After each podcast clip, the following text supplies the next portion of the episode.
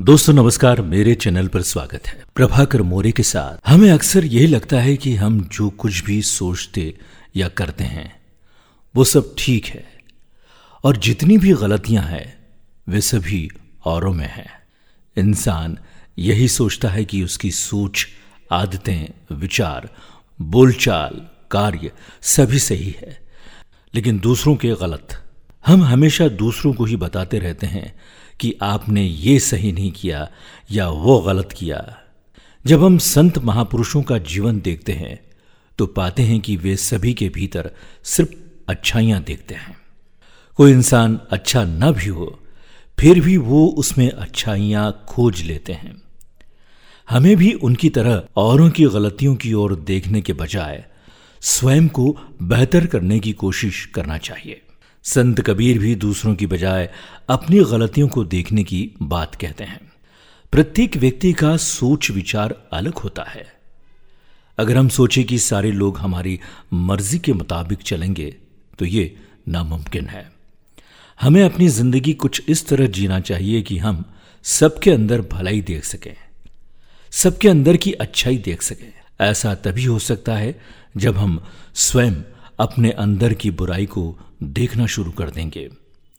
स्वयं को सुधारना शुरू कर देंगे। हमें अपनी ज़िंदगी को सद्गुणों से जीना चाहिए। दोस्तों, एक कहानी सुनाता हूँ।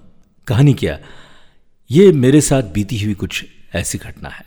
मैं अपने मित्र के साथ किसी काम से पागल खाने गया था। आप मुस्कुरा रहे हैं। जी नहीं, ऐसे ही किसी खास काम से। लौटने लगा तो पता चला कि किसी पागल ने एक पहिए के चारों बोल्ट खोल दिए हैं।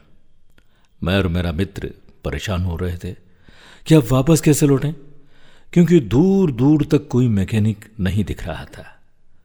वहीं घूम रहे एक पागल की निगाह हम पर पड़ी और उसने कहा कि बाकी तीनों पहियों से एक एक बोल्ट निकालकर इस पहिए में लगा लो। चारों पहियों में तीन तीन बोल्ट हो जाएँगे जिससे तुम मैकेनिक तक तो पहुँच ही जाओगे।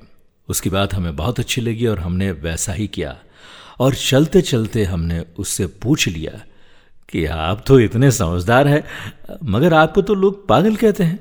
उसने कहा हाँ, कि मैं पागल हूँ मगर मूर्ख नहीं हूँ। मुश्किल से मुश्किल वक्त में भी अक्ल का इस्तेमाल करने की कोशिश मैं हमेशा करता हूँ। और दोस्तों सच मानिए कि मुझे उस दिन से एक सीख मिली।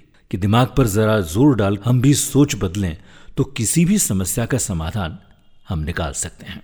इसलिए बुरी से बुरी परिस्थितियों में भी दुख और तनाव को अपने ऊपर हावी मत होने दो। अपनी प्रसन्नता बनाए रखते हुए सहज भाव से, सहज भाव से चिंतन मनन करो तो कोई न कोई उपाय अवश्य मिल जाता है। जीवन में जितने भी कर्म हैं, उसे संपादित करने की ज़िम्मेदारी हमारी है। भगवान तो हमारे मन को डामाडोल होने से बचाते और मजबूती देने का काम करते हैं। मन को संभालने का काम सबसे बड़ा है, जिसे भगवान ही संभालते हैं। लेकिन हमने भक्ति और पूजा को लेकर ये भ्रम भी पाल रखे हैं कि भगवान की पूजा या भक्ति कर लेने से हमारा कारोबार बिना मेहनत किए खूब फलेगा फूलेगा और हम मन चाहे ढंग से अपना जीवन जी सकते हैं। लेकिन ऐसा नहीं है। कई बार ये सवाल भी उठते हैं कि भक्ति के बाद भी घाटा क्यों हो जाता है? पूजा करने वालों को भी कैंसर क्यों हो जाता है? तो फिर भक्ति और पूजा का क्या मतलब है? मैं पूछना चाहता हूँ कि यदि बासी खमण खा लेने से डायरिया हो जाता है तो इसमें भगवान का क्या दोष? नशे में डूबा व्यक्ति एक करोड़ के हीरे की कीमत नहीं समझ सकता। नशेड़ी को भी उसके पुण्य से हीरा तो मिल गया, लेकिन वो उसका मोल नहीं समझ सकता। कुछ ऐसा ही हमारे साथ भी होता है।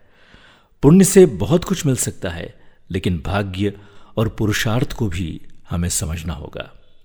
भगवान की ताकत क्या है यह हम नहीं समझ सकते। उनके द्वारा प्रदत्त प्रज्ञा ही हमें अपने कर्मों की ओर प्रवृत्त कर सफल या विफल बनाती है। अगले एपिसोड में मैं आपसे बात करूँगा भाग्य और कर्म के बारे में। सुनते रहिए आरजे प्रभाकर मोरे के साथ। नमस्कार।